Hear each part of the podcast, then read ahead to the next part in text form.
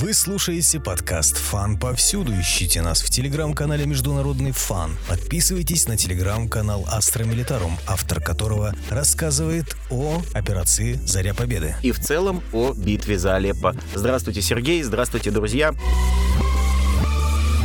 В начале нашей беседы нужно определиться, что битва за сирийский город Алеппо, за, если так угодно, северную столицу Сирийской Арабской Республики, продолжалась, по сути, 4 года. За эти 4 года произошли огромные тектонические, можно сказать, сдвиги как в военной ситуации, так и, конечно же, в бэкграунде вокруг гражданской войны в Сирии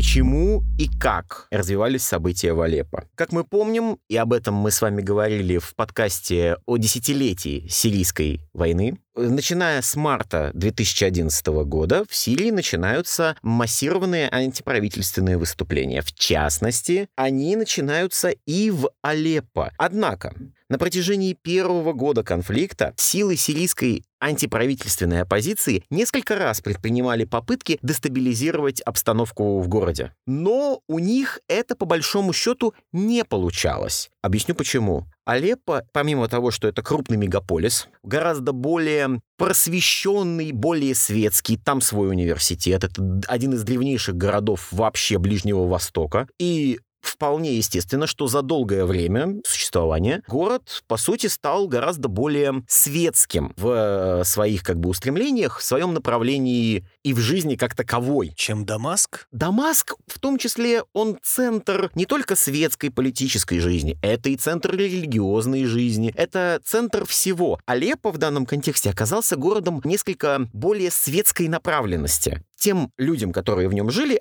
им не очень цепляла пропаганда боевиков, которые изначально говорили о свободе, равенстве, братстве в условиях Сирийской Арабской Республики, а потом медленно, но верно начали переходить на, в том числе, и исламистские позиции. То есть он был менее религиозным городом, тут север и близость, возможно, Турции повлияла? Помимо того, что, да, есть близость э, с соседями, есть свой университет, университет Алеппо, тоже один из старейших, и на самом деле, да, город оказался гораздо более светским и, как следствие, проправительственным. Активисты несколько раз проводили различного рода провокации, митинги, столкновения. Именно тогда, в 2011 году. Но им не удавалось переломить ситуацию глобально. Ровно до 2012 года, когда, и об этом мы тоже говорили, по всей Сирии начинается именно что гражданская война, а не просто антиправительственные выступления. Напрашивается параллель с Афганистаном. Я имею в виду еще тогда советско-американский конфликт, когда Америка именно ставила на необразованную часть населения, разжигая религиозные распри. Маджахеды Афганистана, они по очень разным причинам сталкивались. Но да, религиозный фактор тут тоже был. И да, конечно же, нужно понимать, что это было необразованное большинство. По сути, что произошло в 2012 году? Как раз в борьбу включились накачанные пропагандой, в том числе неорганизованные жители сельского севера Сирии. Это у нас как раз самая привязка к Турции. Турция на тот момент уже занимала двойственную позицию. Она, с одной стороны, делала вид, что, ну, ей, в общем-то, не интересно, что происходит в Сирии, это личное дело государства, а с другой стороны, уже потихонечку накачивала боевиков той самой свободной сирийской армии, о которой мы уже неоднократно говорили здесь в подкастах, накачивали оружием, боеприпасами, войсками на своей территории укрывали боевиков отдельных и их главарей и политических лидеров. Результатом стало вот что.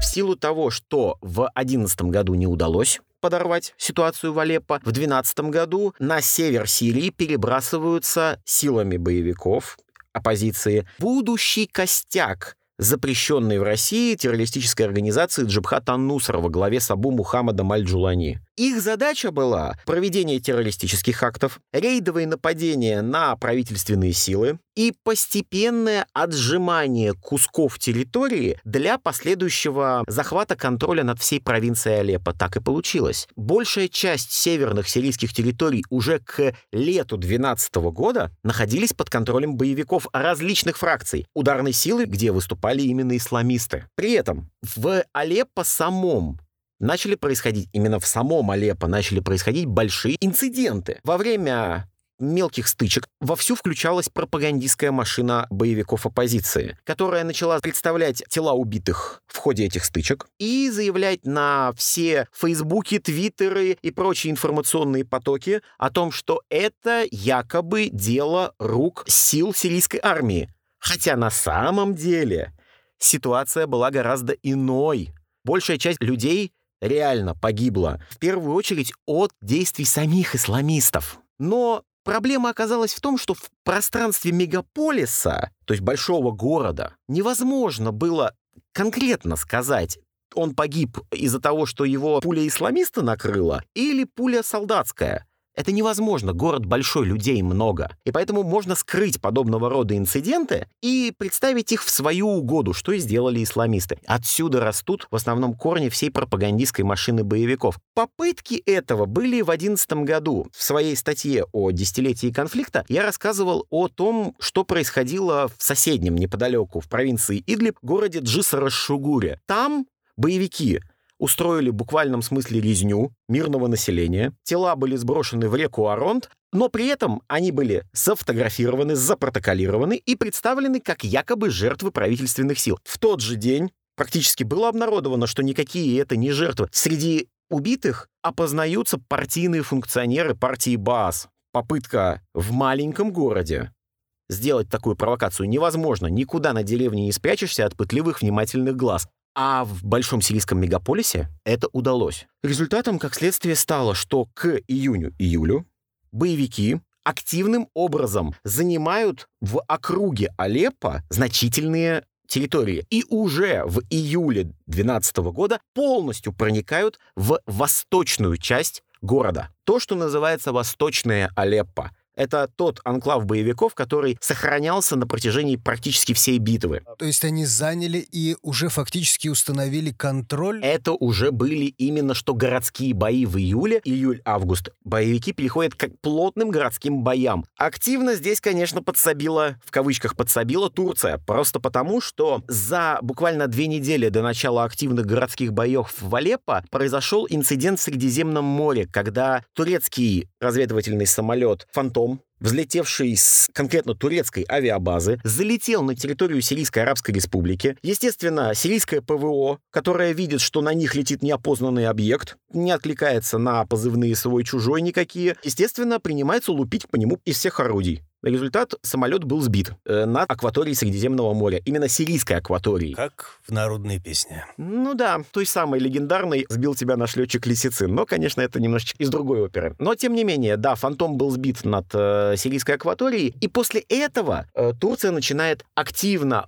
поддерживать боевиков, еще больше им дает оружие, боеприпасов, снабжение, техники, все, что необходимо. Через две недели боевики начинают городские бои в Алеппо. Угадывается провокация. Не послали самый дорогой самолет, а самолет, который, видимо, уже не было не особо жаль. Ну, староват фантом, по сути, для современной войны. При этом там была достаточно мутная история о том, что турецкие диспетчеры, которые вели фантом, они не сказали им, что они находятся в воздушной воздушной зоне уже сирийской. Поэтому, по сути, да, это можно считать провокацией и очень даже серьезной. Пилоты выжили? Нет, оба пилота погибли. Причем два квалифицированных турецких пилота, два квалифицированных военных летчика. Это печальный инцидент, но нужно понимать, что в нем очень много подводных камней, которые в итоге привели к эскалации ситуации в Алеппо. Вспоминая уже упомянутую нами Сегодня войну во Вьетнаме, которая началась тоже с подобной провокации. С Танкинского инцидента, так точно. Почерк автора виден, на, по крайней мере, начале этой войны. Согласен. В любом случае, мы переходим дальше. Главной задачей боевиков на этом этапе была задача прорваться всеми силами в центральные старые районы Алеппо. Напоминаю, Алеппо — город средневековый, а в некоторых случаях сохранившийся в том числе и со времен античности. Но большая часть там средневековой новой застройки. И, естественно, главной задачей боевиков стал захват главной стратегической и артиллерийской доминанты. Это цитадель Алеппо,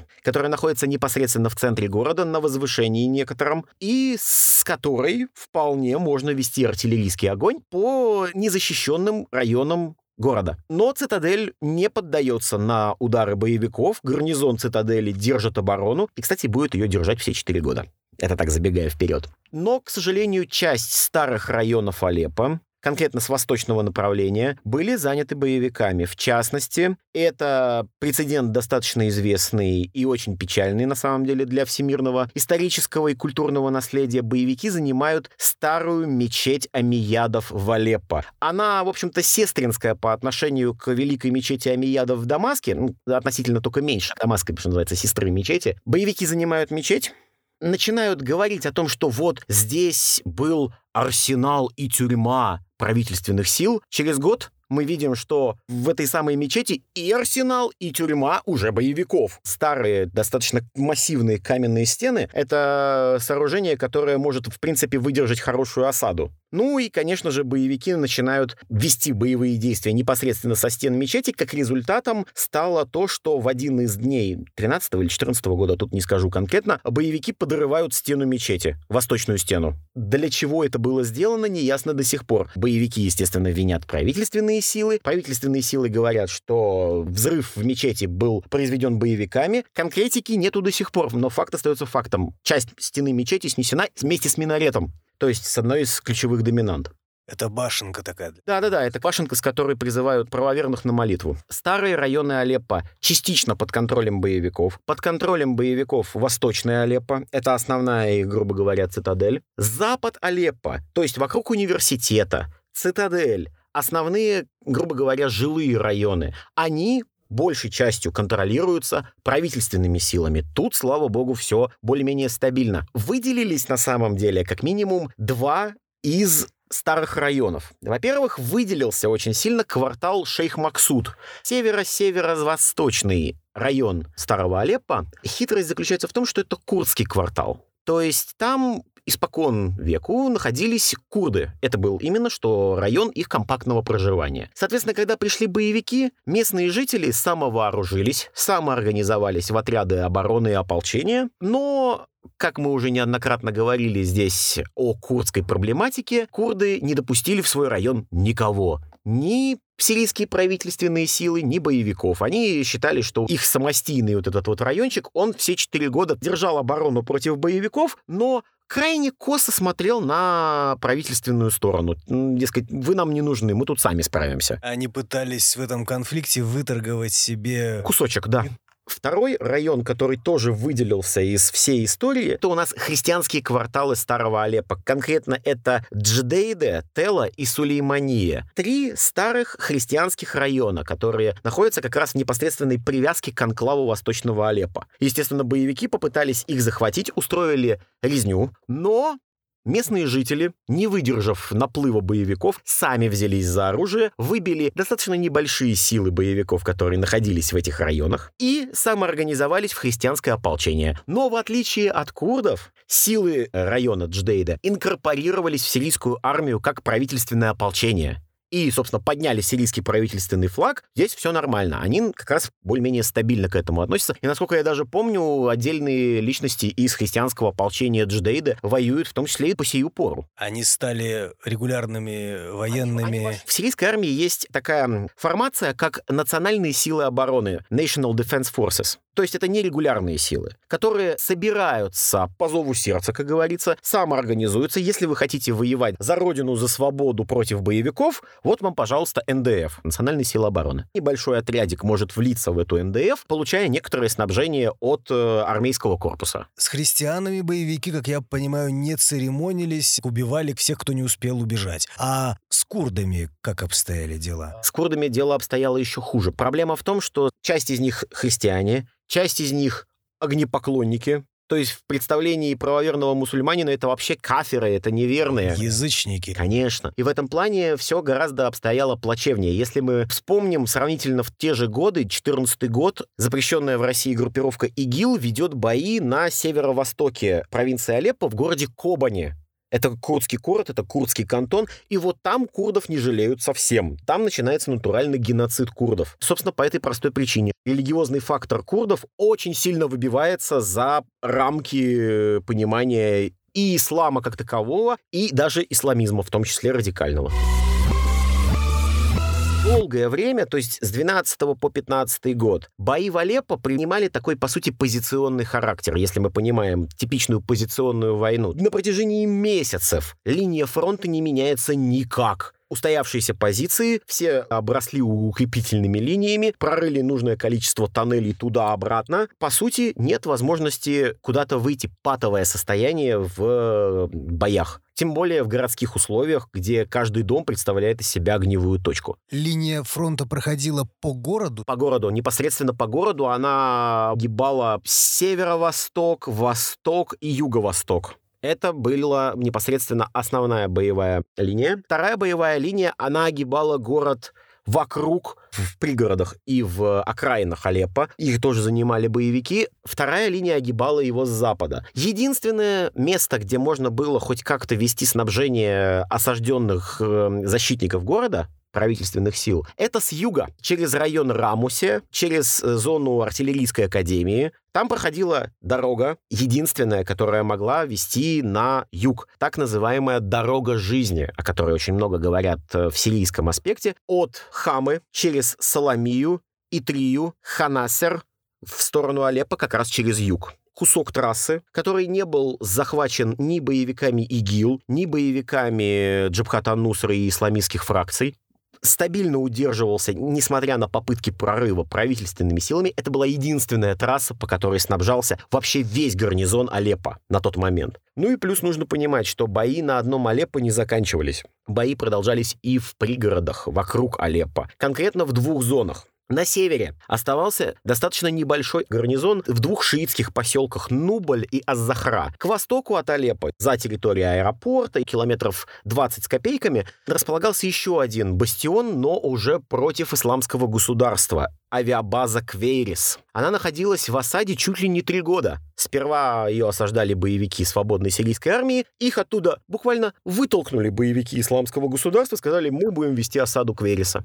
доходило до того, что боевики чуть ли не звонили офицерам на Кверисе на мобильные, имеется в виду боевики ИГИЛ, и предлагали, выходите из Квериса, мы вам дадим коридор, мы вам дадим денег, езжайте куда хотите, в Турцию, например, как беженцы будете. Но никто, ни один защитник Квериса не покинул аэропорт, несмотря на тяжелые потери, несмотря на активные бои. Аэропорт держался около трех лет в осаде. Он работал в это время? Сам аэропорт не работал, но зона не была подконтрольна боевикам. Причем, что самое парадоксальное, Там находился гарнизон, состоявший из курсантов летных училищ. Среди них несколько офицеров только было, которые руководили обороной. Основная сила там были курсанты.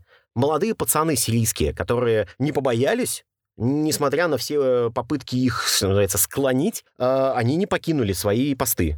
Да, несмотря на тяжелые бои, там защитников полегло на Квейрисе чуть ли не треть за все время осады. Ситуация в Алеппо, она патовая на момент к 2015 году. Ничего не меняется, линии застолбились.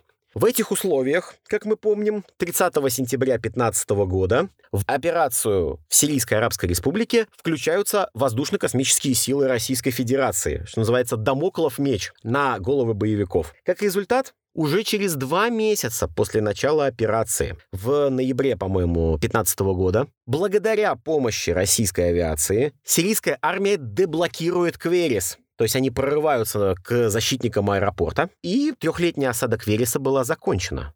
Ситуация начинает коренным образом меняться ближе к Алеппо, потому что необходимо было Самое главное, что для правительственных войск, что для их союзников необходимо было наладить обходной путь вокруг Алеппо, чтобы можно было сквозь прорванную линию, во-первых, сделать второй путь снабжения против боевиков, ну, чтобы можно было с двух сторон вполне спокойно вести снабжение наступающей против боевиков группировки, это во-первых. А во-вторых, нужно было обогнуть Алеппо так, чтобы лишить боевиков любой возможности снабжения с их стороны. Основные линии именно снабжения боевиков проходили на тот момент через север Алеппо по кольцевой трассе Костелло. Задачей было обогнуть зону контроля боевиков, прорваться к Нубалю и Захре, который на севере, это был удачный плацдарм, чтобы можно было продвигаться дальше. И оттуда, как клином с севера, нужно было перерезать трассу Костелло. К этой уже истории подошли к февралю 16 года.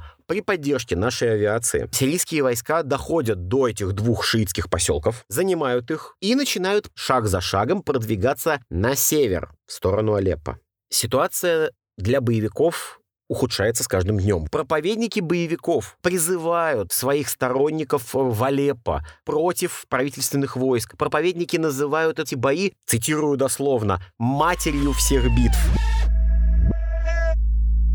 гарнизон боевиков Алеппо с двух сторон что-то около 10 тысяч человек. То есть нагнали достаточно много разных фракций. Собрали две оперативные комнаты, это, грубо говоря, два альянса, которые могли вести совместные боевые действия, но на разных направлениях. То есть, грубо говоря, хоть как-то их пытались координировать главари боевиков. Но все было без толку, просто потому, что март, апрель, май постепенно сирийская армия идет с севера.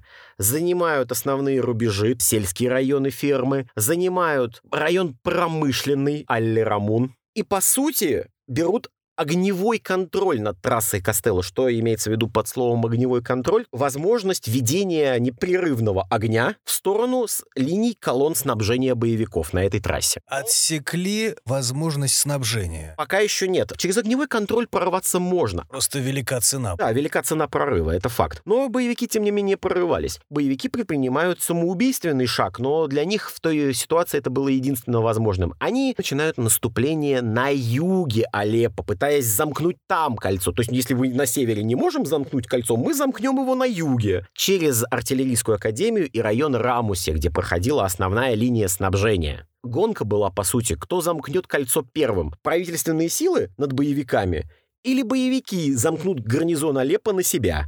Тем не менее, в июле, в августе разразились бои за Рамусе. Боевики таки прорвались в Рамусе. Боевики успели на небольшой промежуток времени завладеть этим районом, завладеть артиллерийской академией, завладеть трассой. И на небольшое количество времени, там что-то около двух недель с копейками, может быть больше, регион находился под контролем боевиков. Только благодаря вмешательству российской авиации, которая начала бомбить боевиков на подступах к Алеппо, только благодаря помощи проиранских формирований, отрядов Хизбаллы, конечно же, в том числе палестинского ополчения, которое тоже активнейшим образом воюет в Сирии. Благодаря всей вот этой вот силе, плюс возглавляемой, конечно же, бригадой силы «Тигра» полковника Сухеля Аль-Хасана, к тому моменту уже потихонечку дорастающего до генерала, э, все эти объединенные силы наконец-то пробивают спустя вот это вот небольшое время осады назад дорогу через Рамусе. С этого момента счет пошел на дни, потому что, с одной стороны, Рамусе расчищен от боевиков. С севера огневой контроль над трассой Костелло. В сентябре, наконец-то, эту трассу пережимают полностью, ставят блокпосты, все.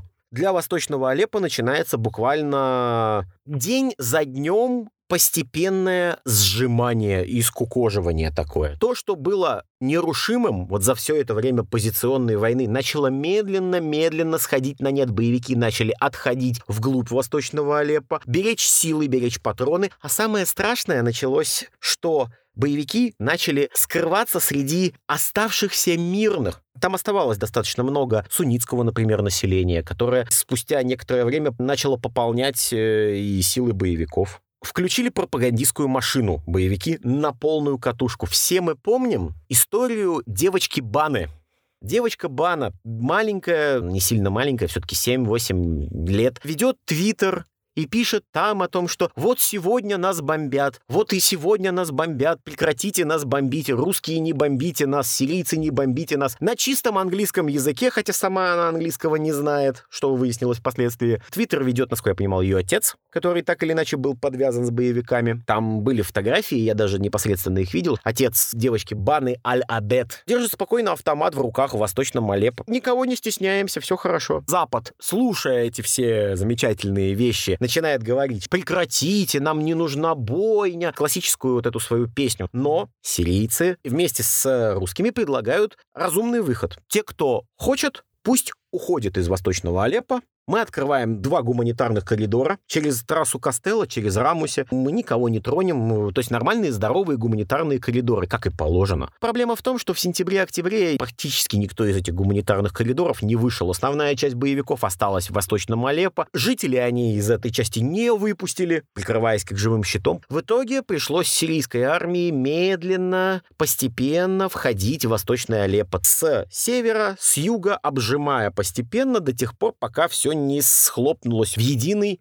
квартал. Это, по сути, и есть та самая операция «Заря Победы», когда сирийцы медленно, квартал за кварталом, зачищают Восточное Алеппо. Там могли оставаться гражданские, которых э, используют боевики как живой щит. Авиация в данном контексте помочь никак не может, ни российская, ни сирийская. Только уничтожать боевиков, тех, которые рвутся на подступы к Алеппо, чтобы спасти своих комбатантов. ВКС России, ВВС Сирии активнейшим образом работали на окраинах Алеппо. Они не залетали в город. А как удалось отсеять боевиков от местных жителей? Те, кто был замешан в коллаборационизме с боевиками, уходили вместе с ними. И, по сути, в финальные дни Восточного Алеппо, когда оно уже сжалось до невозможных пределов, сами боевики, члены их семей, те, кто с ними сотрудничал, те, кто надеялся на долгую счастливую жизнь без э, правительства Асада, они скучковались на вот этом вот небольшом пятачке.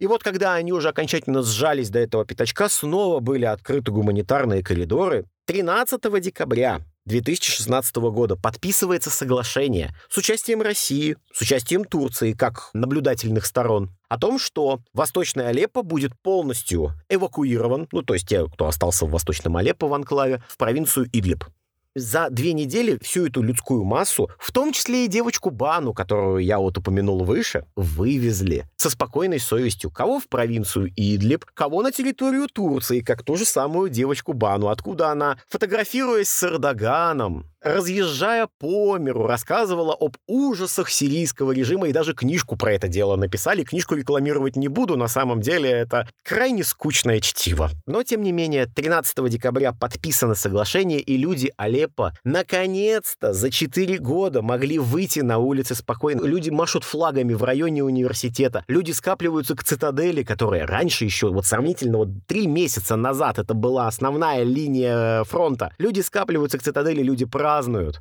И это был действительно праздник. Конечно, нужно понимать, что еще три года в окрестностях Алеппо, именно в окрестностях, не в самом городе, будут еще бои. К сожалению, боевики не так просто отдадут окраины Алеппо. Зачастую это, конечно, приводило к большим эксцессам. Э, жилые кварталы периодически обстреливались минами с э, территории этих окраин. Но, тем не менее, в 2020 году, и это уже финальный абсолютно аккорд, в ходе боев уже в провинции Идлиб, когда все было более-менее зачищено, остался только вот основной гадюшник, которым я его называю, провинции Идлиб. Только в этот момент удалось отбросить боевиков от Алеппо на 30 с копейками километров. Но люди все равно будут помнить, что именно тогда, в 16 году, впервые люди Алеппо вздохнули с облегчением. Сколько времени прошло с начала участия российских военных до освобождения? Ну, получается, год и три месяца. А до этого... А до этого три года затяжных позиционных боев. Сравните, грубо говоря, результативность. Вы слушали подкаст «Фан повсюду». Ищите нас на Spotify, на Яндекс, Google подкастах, ВКонтакте и телеграм-канале «Международный фан».